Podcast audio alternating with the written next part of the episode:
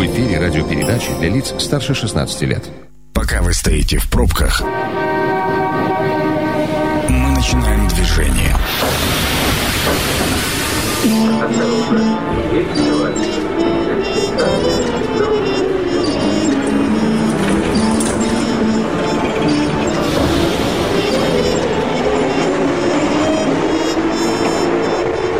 Метро. Главные темы Красноярска. Еще раз добрый вечер, уважаемые радиослушатели. Э, Наше главное метро начинает свою работу. Э, Сергей Парфенчук, э, Сергей Васильев здесь в студии у микрофона. Сегодня мы традиционно, как и в начале каждого месяца, разбираемся, с чем мы начали этот месяц. Различные законодательные новеллы. И в гостях у нас традиционные мои уже соведущие Игорь Артемьев, налоговый эксперт. Игорь, добрый вечер. Добрый вечер. И Андрей Лопатин, юрист, руководитель группы компании «Правовая информатика». Добрый вечер, Андрей. Добрый вечер. Э, Ну что, господа, давайте начнем, потому что э, действительно новелл очень много, и я думаю, что все мы не успеем обсудить, но сколько успеем, столько успеем. А, Итак, одна из новелл, максимальный размер выплат, которые микрофинансовые организации смогут требовать заемщиков с 1 января, а, сократился до полуторакратного размера займа. Это последнее послабление, предусмотренное масштабными законодательными изменениями, которые уже ужесточили а, регулирование рынка и снизили долговую нагрузку на клиентов а, микрофинансовых организаций. А, причем статистика очень интересная. А, то есть э, а, теперь им разрешают брать клиентов меньше, но а, и количество организаций микрофинансовых сократилось, но количество клиентов увеличилось. А, с кого начнем? Игорь. А может, с меня? Да. С точки А. зрения денежек. С точки зрения денежек, а, вещь на самом деле исключительно полезная для государства, очень полезная для государства, потому что она явно уменьшит количество судов. А, Это действительно уже долгое поступательное действие. Хватит обирать простых людей, да, то есть и давайте нести риски неко цивилизованно. Раз рынок сам не захотел а, что-то предпринимать, но в данном случае государство решило и кардинально, то есть сделало эти действия. Ну, эти правила очень важны, потому что люди, которые туда попадают, надо реально понимать экономические условия. Это чаще всего люди, которые вынуждены в тяжелой жизненной ситуации оказаться. Ну да, мы, кстати, э, буквально перед Новым годом уже обсуждали с вами э, тему Да, микрофинансовых последовательные организаций. И это вот э, история продолжающаяся. Но, Андрей, на ваш взгляд, она даст свои положительные плоды, положительные результаты, кроме там сокращения количества самих микрофинансовых организаций, но вот избавления от вот этой жесткой коллекторской службы, да, которая у нас уже там притча во языцах и так далее. Да, конечно. Я очень рад, на самом деле, что такие нормы принимаются. И более того, я бы очень хотел, чтобы их лет 10 назад приняли, чтобы это уже тогда начало работать, потому что очень много людей туда попало в эту кабалу, и это уже третья и финишная, как мы говорим, поправка, то есть э, э, сни- снижали ее постепенно, да, там с 3% и так далее. Это один момент. А второй момент, нужно ждать следующего хода, то есть это игра в шахматы. Мгм. А, нужно понимать, что микрофинансовые организации следующее выкинуть, потому что, и причем не только они, э, и банки в том числе, потому что Ну да. я вот на себе здесь ощутил интересный ход такой. Я погасил ипотеку и пытался забрать закладную. Мне говорят, закладную можно забрать через 14 дней. Я говорю, ну у меня горит сделка следующая, мне надо быстрее. Они говорят, окей, э, быстрее можно за 3 дня, просто возьмите добровольное страхование имущества. Ну, понимаете, возьмите добровольное страхование в этой ситуации, и тогда будет за 3 дня. Да, и тогда будет за три дня. То есть, смотрите, э, нельзя сказать, что мне эта услуга навязана. Я очень охотно его купил, потому что мне действительно нужна была закладная. Но с точки зрения э, манипуляции, конечно, это манипуляция, именно человеческая. Соответственно, какой ход будет следующий вот этих микрофинансовых организаций, потому что они привыкли к большой э, маржинальности, да, у них там доходило до 300, до 600 процентов Ну да. годовых. В Не, этом но они готовы к огромному риску были. Сейчас они перестанут давать части людям точно займы, и на самом деле та великая задумка Центробанка о том, что они начнут хотя бы смотреть на своих заемщиков, а могут ли они взять этот кредит, да, то есть они начнут реально об этом думать. Ну да, ну то есть это комплексно, это, это одно, одна часть из комплексных изменений, потому что мы знаем, что сейчас вот эти кредитные рейтинги, да, причем про банк, вот про который рассказывают, это вполне себе большой уважаемый банк, да, и э, если он такие вещи себе позволяет, причем в масштабах страны, то что говорить о микрофинансовой организации, которая там где-нибудь работает в Октябрьском районе Красноярска? Я всегда хотел поинтересоваться. а, Вот э, мы понимаем, что это шахматная партия, да, с одной стороны простой человек, с другой стороны финансовые организации различных условий, а между самими финансовыми организациями, ну вот условно говоря, существует банк крупный, да, и существует микрофинансовая организация. А это а, вспомогательный орган или это прямая конкуренция? Что это? Ну, Это то есть для, для чего они рынки. нужны и почему их не задушили? Это разные рынки. А, В банк идут люди, которые готовы выдерживать некий а, цензор, то есть у них есть фактически там некие уже финансовые какие-то действия. В микрофинансовой Кредитная организации история, даже не кредитная история, это чаще всего за ними есть какой-то багаж денег либо имущество, которым они могут, если что, пожертвовать. В данном же случае, то есть в микрофинансовую организацию идут за моментальностью, то есть банк никогда не дает Ну, моментальность. здесь и сейчас. Ну, Да. так а сейчас кредиты там одабриваются, ну... Предварительно одобрена вам заявка, вы можете Да, получить ее в любом... да, Конечно, да. они тоже двигаются в эту сторону, потому что они видят, что есть сегмент, который они на этом теряли. И они, ну, в том числе банки, я говорю, они ведут в эту сторону. Кредитные карты, которые вы можете снять без проблем, два месяца, которые вы можете без процентов, это же все оттуда пошло. Это нормальная здоровая конкуренция. Хорошо, что это есть. Потому что, еще раз говорю, в 2016 году у меня была проблема получить пластиковую карту. Я учился за рубежом, и здесь было два банка, которые согласились студенту открыть эту карту. Сейчас, пожалуйста, причем за, за, за хорошие деньги в тот момент. Мгм. Но сейчас это... Сейчас не, э, сейчас не ты платишь, а тебе платят, конечно. лишь бы ты ее открыл. Ну, кэшбэк оттуда и пошел, конечно. А, ну что, а, я думаю, что продолжение следует, и к этой истории мы вернемся, ну, наверное, не в следующем месяце, но в следующем полугодии это уже наверняка. А еще одна из новелл, э, на мой взгляд, не очень положительных, а, снижается порог для ввоза интернет-посылок без пошлин. А, Норма беспошлинного ввоза товаров для личного пользования, а, значит, из-за границы с 1 января составит 200 евро и 31 килограмм. А до этого с- в 2019 году была, по-моему, там э, 1000, да, или там э, до, до 500 евро, потом Да-да. снижалась. А, Здесь Но вы явно не сотрудник таможни и налоговой. нет, конечно нет. Конечно нет. Я, я человек, который иногда из-за границы все, все что-то там Вы выписывает. знаете, у меня есть до этого только одна фраза, я ее долго думал, пока ехал, и она называется так «руки дотянулись». А, чуть поразвернутее. А Государство очень долго смотрело на пирог, на этот товарооборот, да, который вообще контролю никакому не подвергался. На самом деле тот же Алиэкспресс как бы очень долго с налогами как бы играли, да, то есть понимали, а как вообще товары двигаются. Как только у нас заработала более-менее как бы понятная система товарооборота, ну, на самом деле даже сейчас тест этой системы, то очень быстро поняли, что огромный пласт денег, огромный пласт, до чего можно дотянуться, не дотянулись. А, В этом смысле у меня, как у обывателя, есть очень ужасная история. Мы же заказывали из-за рубежа не потому, что это там, там, не знаю, круче или что. Во-первых, там дешевле, и качество было в разы выше. Ну да, за- зачастую, есть, к а, сожалению. Когда мы получаем а, любое регулирование в этой сфере, сфере, как бы особенно вот такое, мы, а, ограничиваем, то есть внутреннее потребление, а, б, а, мы получаем вроде бы какие-то гарантии, но они настолько условны.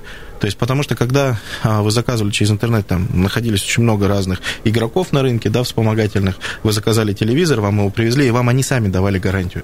Те же самые 14 дней. А Сейчас говорят, вот ради гарантии давайте теперь через этот магазин покупаете. Но почему-то цена в два раза сделалась выше. Мгм. Андрей, э, для меня вот эта история, знаете, на что похожа? На попытку запретить э, праворукие автомо- ввоз праворуких автомобилей, да? То есть, э, по сути, мы ничего не делаем для того, чтобы пользоваться левым рулем, но правый руль мы запрещаем.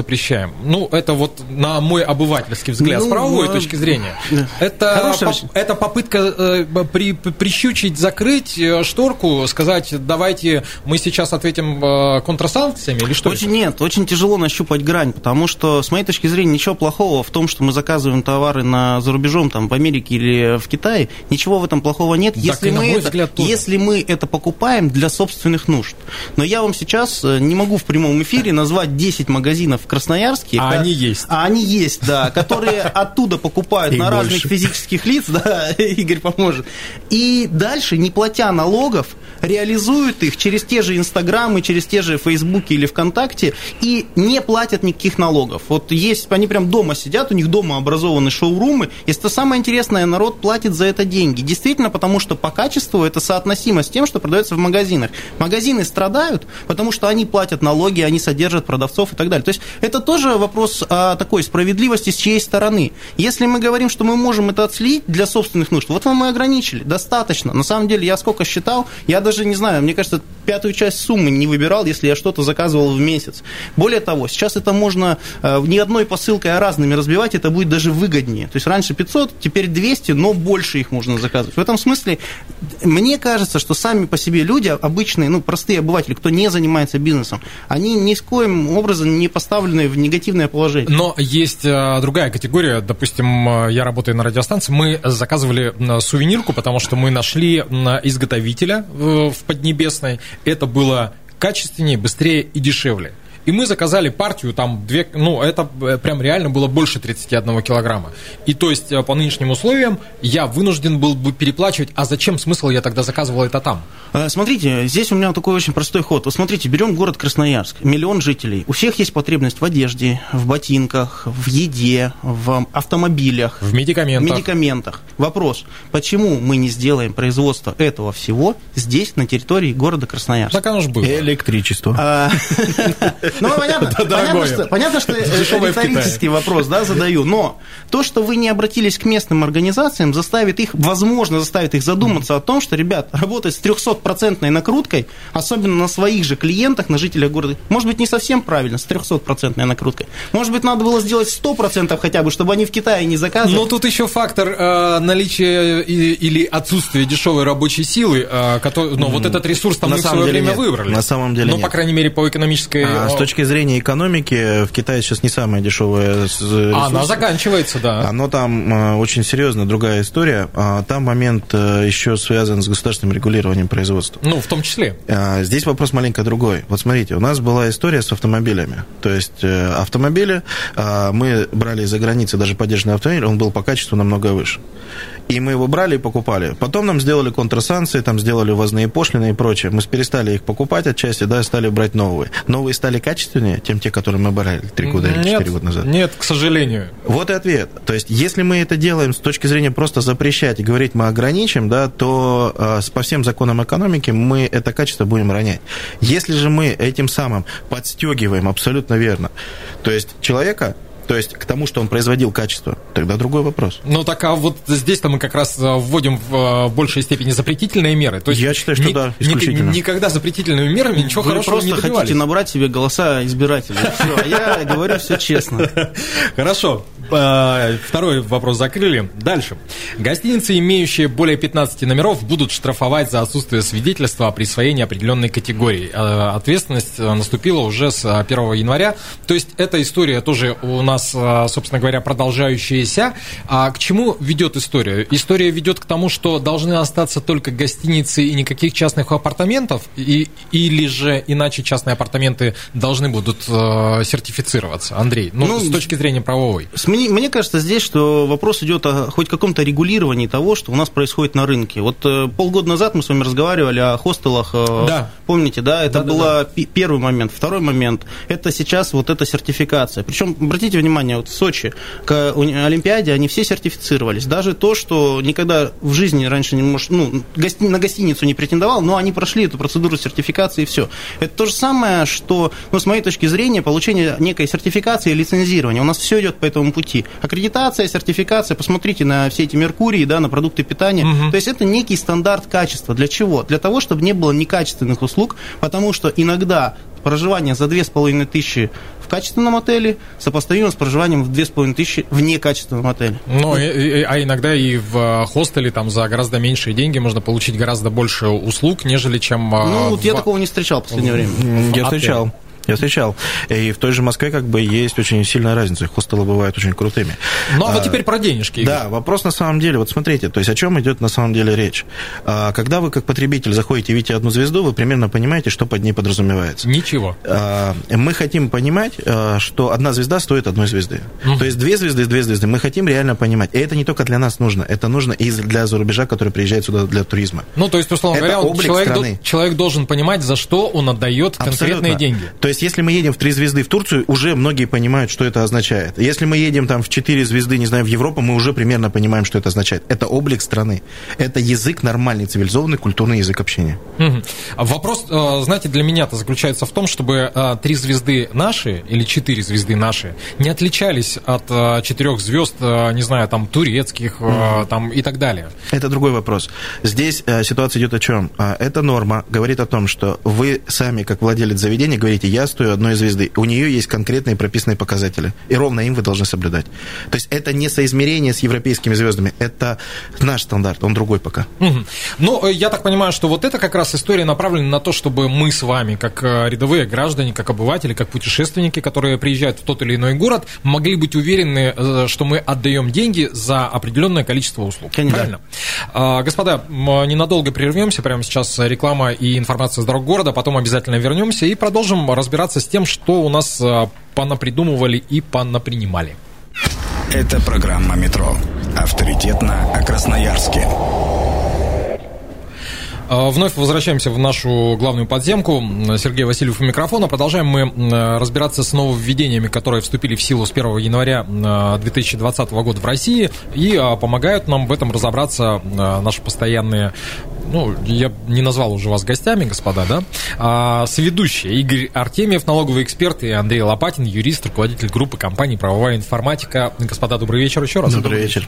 Значит, закончили мы вопрос а, с аттестацией гостиниц, назовем это так, и переходим к следующему, на мой взгляд, очень интересному вопросу. В российском законодательстве появилось понятие мелиоративных защитных лесных насаждений. А, так вот, законопроект предусматривает обязанность правообладателей земельных участков обеспечить содержание и сохранение защитных лесных насаждений.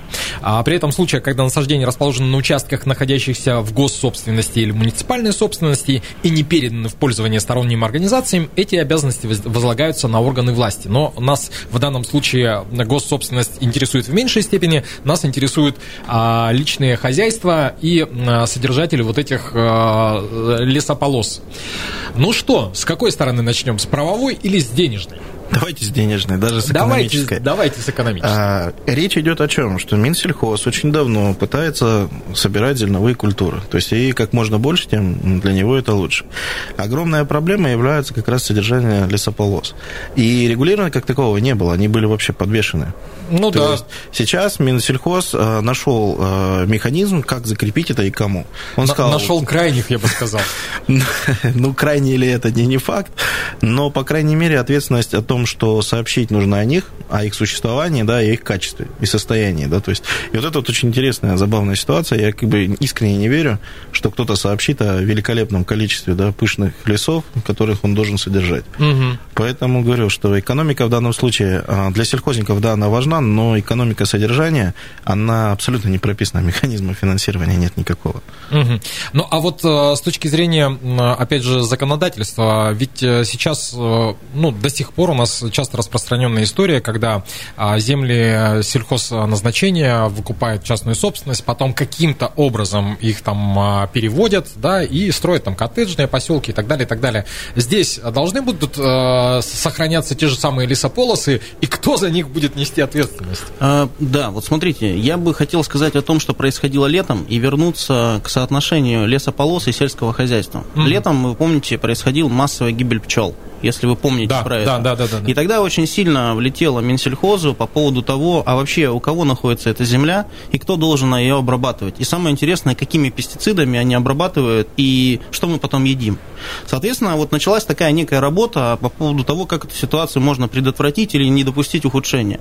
И когда посмотрели, что очень много сельхозназначений находятся даже не на юрлицах, которые там, знаете, строят какие-то коттеджные поселки, у нас очень много расписанной земли, так скажем, которая тут 3 гектара. Ну, вы наверняка люди Формально, видели да. это на машинах. Конечно. Продам 3 га, сельхоз... Ну, понятно, да? То есть я не буду вдаваться в подробности, как у вас появилась эта земля. И когда. А, и когда, да. Но вопрос заключается в том, что э, нужно людей приучать к тому, что собственность, так же, как и автомобиль, да, земля, это есть не только твое право, но и определенные обязанности по содержанию. Ну, ответственность как минимум. Конечно. Это один момент. Второй момент заключается в том, что, ну, у нас все-таки, мне кажется, кажется, это в том числе связано и с пожарами, которые происходили и которые ну, явно повлияли на сознание людей, И, возможно, это попытка в том числе и эту ситуацию решить.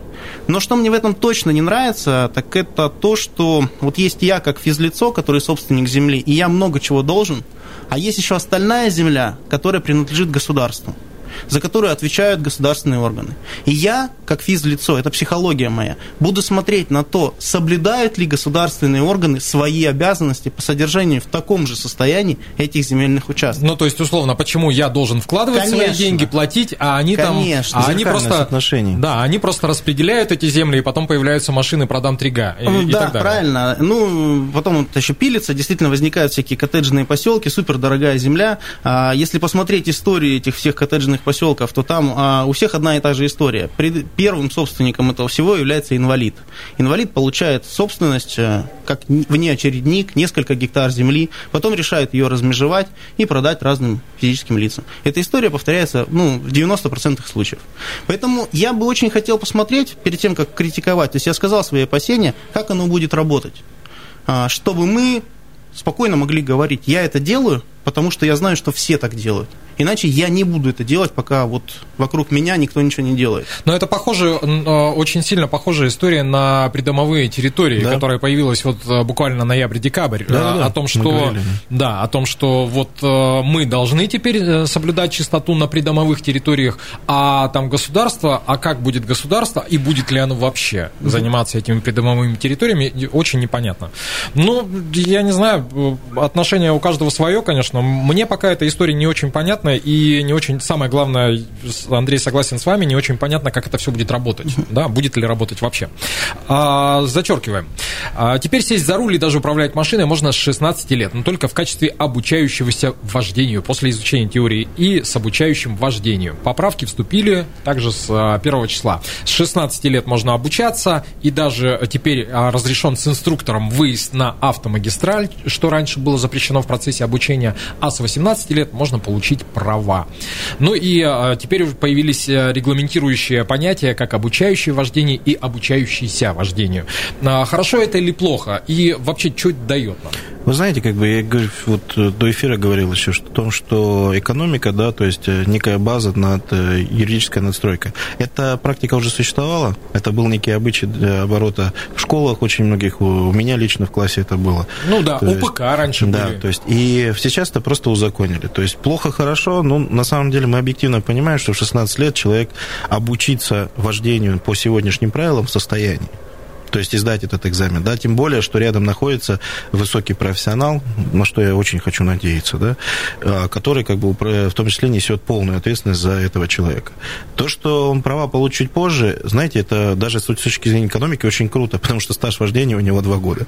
Ну, как бы есть вероятность, что как бы Без, это без дешевле будет. без страховка да? будет подешевле, как бы, да, то есть, и вот мне нравится. Я сам получал похожим способом, только у меня была только теория, да, то есть, а потом я уже получал, как бы, вождение сдавал, как бы, и, не знаю, мне очень нравится эта история. Ну, это такая распространенная э, штука была, по крайней мере, в э, советской школьной системе. Я не знаю, зачем это нужно было. Я так понимаю, что здесь э, очень важно было регламентировать, что в случае, если учебный автомобиль попадает Конечно, в аварию, конечно. да, соответственно, кто ответственный. Да. Конечно. Смотрите, я на самом деле негативно отношусь к этой норме. Почему? Потому что не просто так в некоторых странах права получают 21 год. И здесь мы говорим, ну вот меня больше беспокоит даже не правовая составляющая, не экономическая, потому что очереди за получение прав и госпошлины на их получение, это, конечно, хорошо, это замечательно. Но а, вопрос заключается в том, что сильно у нас поменялись возрастные нормы. Помните, мы раньше говорили, по де- детям, да, есть кризис трех лет, есть Ну кризис да. пяти лет и так далее. Сейчас мы все понимаем, что мы имеем дело с определенным другим поколением, у которого возрастные нормы сдвинулись очень сильно. У нас э, достаточно в городе была ситуация, когда, ну, не 16-летние, но достаточно молодые люди а, попадали в ДТП, в том числе со смертельным исходом. И я бы очень не хотел вот эту норму, ну, или повторять, да, и не, очень, не хотел бы эту норму снижать. То есть, как минимум, мне кажется, что есть смысл оставить 18 лет, а, ну, вот, э, как такой базой, что ли. Смысл в том, что человек будет учиться. И, и причем, обратите внимание, потенциально человек будет знать, что я уже как бы сдал, но мне осталось два годика походить, и я как бы вот потом права эти заберу. То есть, я водить-то я умею, понимаете? То есть, это так же, как с сотовыми телефонами. Когда их потом покупали первоклассникам, потом никто не посмотрел, сколько краш у нас произошло этих сотовых телефонов. Мгм. И, и зачем, самое интересное? Вот зачем? Поэтому, ну, это такой риторический вопрос, с моей точки зрения, негативная норма. А, Еще один момент. э, Психологи отмечают повсеместно о том, что сейчас наблюдается некий инфантилизм, да, то есть дети стали э, в связи с тем, что мы их опекаем сильнее, они стали взрослеть позднее. И с этой точки зрения, да, даже 18 лет иногда не очень позитивно сказываются на человеке, который садится за руль автомобиля и Ну, знаете, начинает вытворять. Я здесь не соглашусь. Во-первых, смотрите, а, человек человеку рознь. Согласен. А, Есть огромное количество молодых людей, которые в 14 лет уже дают фору многим, а, особенно спортивные ребята, да, которые занимаются автоспортом, да, и многие вот такие ребята профессионалы. Это первый момент. Второй момент. У вас есть два года на обдумывание вообще, а нужно ли вам это вообще.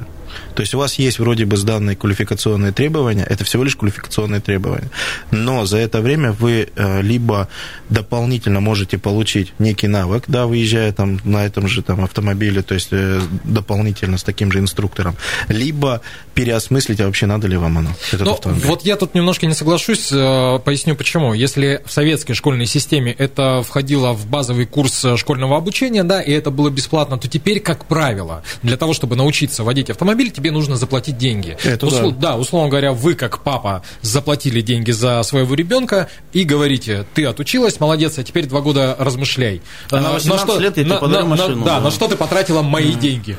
Я в этом не согласен, потому что в моей модели воспитания как бы ребенок осознанен уже в 14, как бы. Но это и- условно. Да, то есть и поэтому как бы человек ну, уже в этом возрасте для меня должен принимать какие-то базовые поступки. А для этого это вопрос к например, устранению инфантилизма.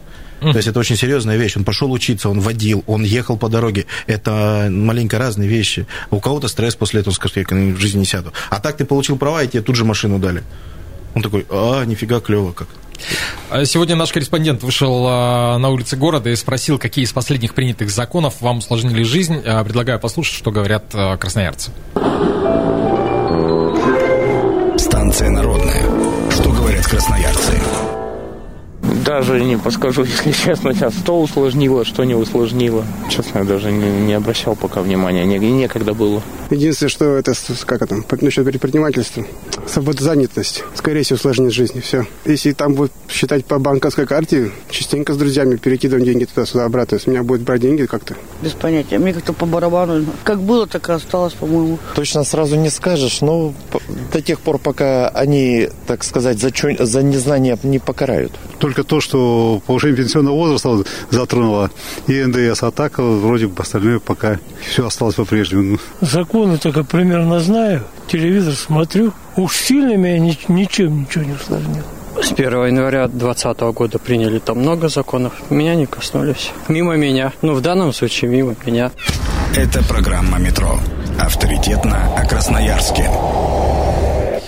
Может быть, не следят наши, наши Знаете, горожане за потрясающая тем, что комбинация, да? комбинация потрясающая. И вот э, фраза «пока не долетела, я пока не реагирую» тоже очень круто. Ну, это наш подход, да, так оно и есть. Ну, э, э, если у тебя голова в песке, да, э, то тебе кажется, что вокруг нет пожара. А, э, Предлагаю под занавес обсудить э, некую диджитализацию как доказательство того, что все-таки мы живем э, не в отсталой стране, да, а вполне, э, вполне себе в современном государстве, которое стремится к, не только к электронному документообороту, но и к каким-то э, штукам, которые происходят на электронных платформах. А, Итак, э, их сразу несколько, да, начнем с того, что с 1 января можно э, подоходный налог э, заплатить э, авансовым платежом, да. Кроме всего прочего, можно подать э, заявление в ЗАГС, э, не приходя в ЗАГС и не проходя вот эти бесконечные собеседования, когда ты сидишь как в классе. Ну и кроме всего прочего, есть э, еще один нюанс, о котором э, нам расскажет Андрей. Ну, смотрите, э, сами по себе наведения в сфере диджитализации хорошие, но нужно оценивать, как они будут работать. Вот мне очень нравится возможность э, через госуслуги общаться с приставами. Почему? Потому что это всегда ограниченное время, только время приема. Это достаточно негативное часто общение. Ну да, стресс как минимум. Стресс, э, очень много людей в этом смысле. Вот сейчас есть возможность подавать через госуслуги обращения, жалобы. Можно написать заявление и получать смс-уведомления о, собственно, операциях по исполнительному производству. Это классно. Нововведение такое, что электронные трудовые книжки, с одной стороны, тоже хорошо, потому что еще есть много людей, которые в определенный период работали, предприятие сгорело, бухгалтерия не передалась, в архиве ничего нету, люди не могут на пенсию выйти, подтвердить, что они Ну да. стаж. И это как бы третий такой, третий этап, потому что, помните, раньше была запись трудовой книжке, потом запись плюс отчисление в ФСС или в пенсионный, а сейчас, получается, третий момент вообще можно не вести трудовую книжку, потому что все данные будут в пенсионке и отчисления будут видны. А, негативно это будет для тех, у кого две или три трудовых книжки, понимаете? У нас же есть сейчас так называемые мертвые души. Ну, конечно. И в этом Более чем. смысле, и в этом смысле, как бы, вот они под угрозой. А то, что можно подать э, электронные документы в ЗАГС и потом прийти с оригиналами якобы на регистрацию, мне очень хочется посмотреть, как это будет работать. Потому что я себе пока это представить не могу, ну, потому что мы достаточно такие традиционные, можно сказать, в этой части советские. Э, Как это, документов еще нет, а мы вас будем регистрировать, когда у нас все должно быть заранее готово. Ну, Не, я могу предположить, как это будет. Я столкнулся с э, плотно достаточно с порталом госуслуги, когда мне при- пришлось менять паспорт, и я думаю, ну, мы же живем в современном мире, ну зачем же я пойду? Я подготовил все необходимые документы, которые требовались на портале госуслуги, я их э, через э, портал подал, там все. Не смог назначить время, потому что был сломан там счетчик очереди электронной. Мне сказали, придите лично. Я пришел лично, мне сказали, вы принесли документы? Я сказал, да. А зачем? Я же вам все подавал. ну, нам нужно от руки. Это и вот бывает. при мне, у меня забирают документы и начинают заполнять от руки. А а я говорю, ну хорошо, вы заполнили через сколько? 15-20 минут, полчаса? Говорят, нет, придите послезавтра. Или там завтра. И вот э, мне кажется, что вот с регистрацией браков пока будет происходить примерно Наверное. какая-то вот такая штука. Я думаю, что нет. Сейчас немножко поясню, зачем это все делается, вот в том числе в этом режиме. А, Не так давно а, система ЗАГСов а, вошла плотно и перестала передавать информацию налоговикам. И для того, чтобы очень оперативно иметь возможность и очень а, титанический труд вручную вот это все оформлять и делать, да, книги эти регистраций, Ну, там смена фамилии А, там и так далее. Там Специалисты были очень сильно не готовы, но им решили через шоковую терапию внедрить, что они стали резко диджитализированными.